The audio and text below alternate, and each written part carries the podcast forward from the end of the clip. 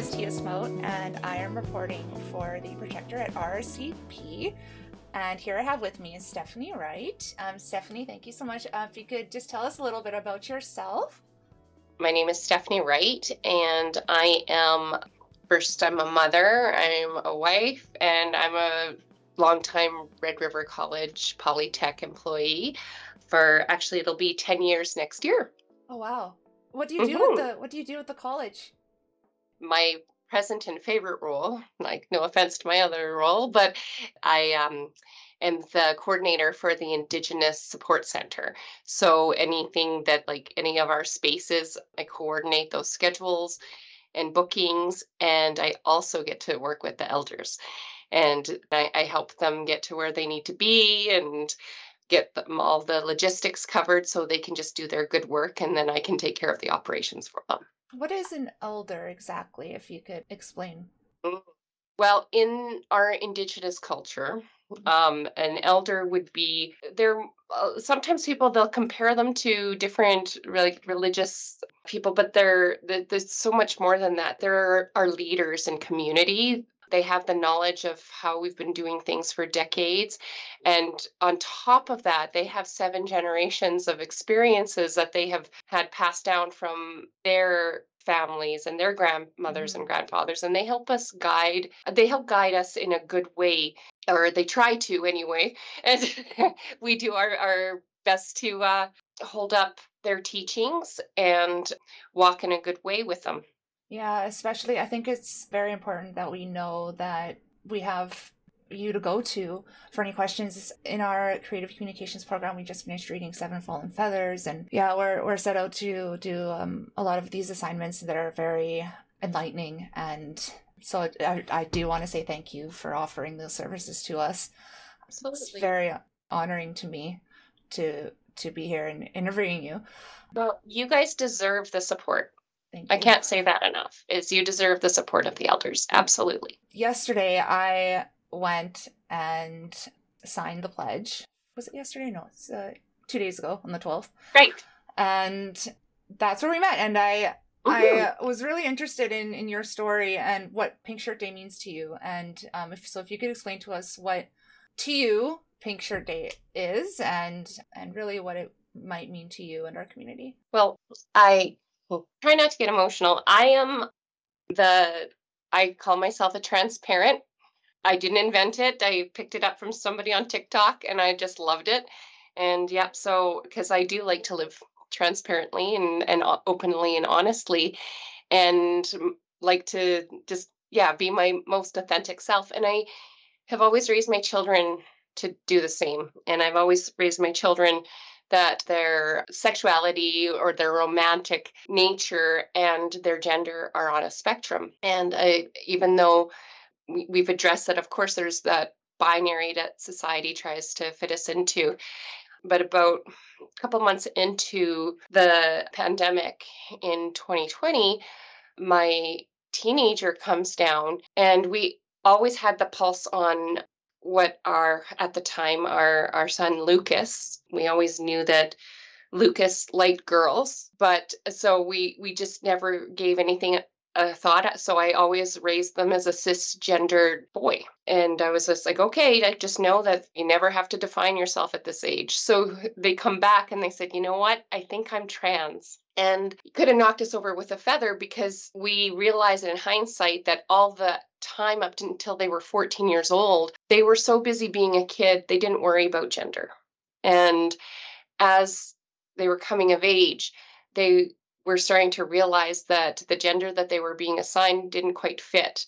They always were kind of anti toxic masculinity and stuff like that, but they never, you know, they were just very, they fit in with everyone and they were just always happy in in most situations. So, you know, after like, you know, we had a just a 5 minute conversation and they went back upstairs and my husband just looked at me and said, "Did that just happen?" And we go running back upstairs and and my husband's like, "We didn't hug you. We didn't tell you we love you anyway. We didn't, didn't and, we didn't do all yeah, we didn't do all the things we're supposed to do." And she's like, no, because it's not a big deal in our family. And it's just, you know, Yeah. it's just kind of so there were some things that we had to, to change. Like, you know, we had to, they, they didn't know quite where they were on the spectrum. They just knew that they were more femme. And so we just kind of, we, I said, okay, like, let's start day one non binary. And we went with that. And then she just built her new, like, after about six months, she's like, no, I think I'm a she. And I always loved the name Elizabeth. And she's like, you know, she decided to honor us by still going with a name that we might have chosen for her. So that was really kind of her. It meant a lot because we worked really hard to name her the name Lucas. so, but what was really neat was I didn't realize how much it had affected me. You know, daily we would talk about, you know, things that she need uh, being a girl now that she has to be aware of and that she has to be safe safe for. Like we had to do a complete 180 on safety situations and we have lectures on cabs, leaving your drink down. Before it was make sure your your friends that are girls don't put their drink down and walk away from it. Make sure, you know, like yeah, keep an eye out on your friends at at parties and make sure that they don't leave with somebody. Now we're like we're telling her all those beware situations and but it was really neat when we were touring uh, Manitou a bi Bii daziigae during the construction with the elders. And Fred President Fred was taking us around and we just we we were taken to the washrooms. And I just got choked up and I started tearing. And he's like what? I said they're gender neutral bathrooms here. And my kid plans on coming here. They will never have to hold it till they go home again Yeah. and it's such a small privilege that we all take for granted and I also find that it's become such a hot button issue when it's really so basic, everyone. Like, it's just going to the bathroom. Yeah. That's all. There's nothing. Now- sexual now one of the things the they're saying is now they need, they need more gender neutral bathrooms, especially in the old building, so that they don't have to walk, you know, ten minutes from one class to go to the bathroom, and then they, now their breaks are ten minutes. They're saying is it long enough, or Yeah. longer breaks. I'm good with that. but, Yeah. um, yeah. So they need more more gender neutral, not just in that building. I think Yeah. personally, but yeah, Because it's I just that's bathrooming. Yeah, That's this all it that's thing, all it is. Yep. And it's it's it's so strange that something so small means so much. wouldn't think it's a huge deal, but it's a big deal. It's a big deal. We, we like to. We like to. Who knew we'd like to be? so, Whether we like to or not, we have no choice. Yeah, exactly. who knew we needed to? Oh, who knew that was a thing? exactly. I'm I'm so proud that your your child is able to come to our college and you know not feel discriminated. Just be them. Like that's what I would Yep. like to do is just be me. You know, just you do you. what what kind of challenges do you think? I think that this kind of applies Mhm. to everybody for LGBTQIA plus inclusivity. What challenges do you think we might be facing at the college right now? I think you made a really great point in the sense that upgrading old facilities to represent our, our EDI. I think keeping ahead of the curve is can be a challenge because because we are a post-secondary education it it's really important and I I almost it's always imprinted on my head something that Murray Sinclair said is that education got us into this problem and education is the way out. So we can't wait and see what say like, you know, Manitoba Hydro is doing or you know like what other like corporations are mm-hmm. doing. We have to be in front of what's ahead just like the slogan said and it's got to be the same with our EDI practices. Do you know if the staff go through any like mandatory workshops or training? Absolutely. Do you know what? What's really great is Carla Kematch brought in the Four Seasons of Reconciliation, which most of the students know about because it's becoming mandatory for all students, uh, and it's been mandatory for staff to all learn. Oh, okay, So everybody gets a deep dive into how colonization has impacted. And it's not just that it's it's it's impacted our indigenous communities like the worst, of course, but it also really strongly impacts the uh, indigiqueer two spirited plus the LGBTQ QIA plus community as well, because it's that pre-colonial we had two spirited people. There were not just two genders. There were many genders and there was a place for everyone.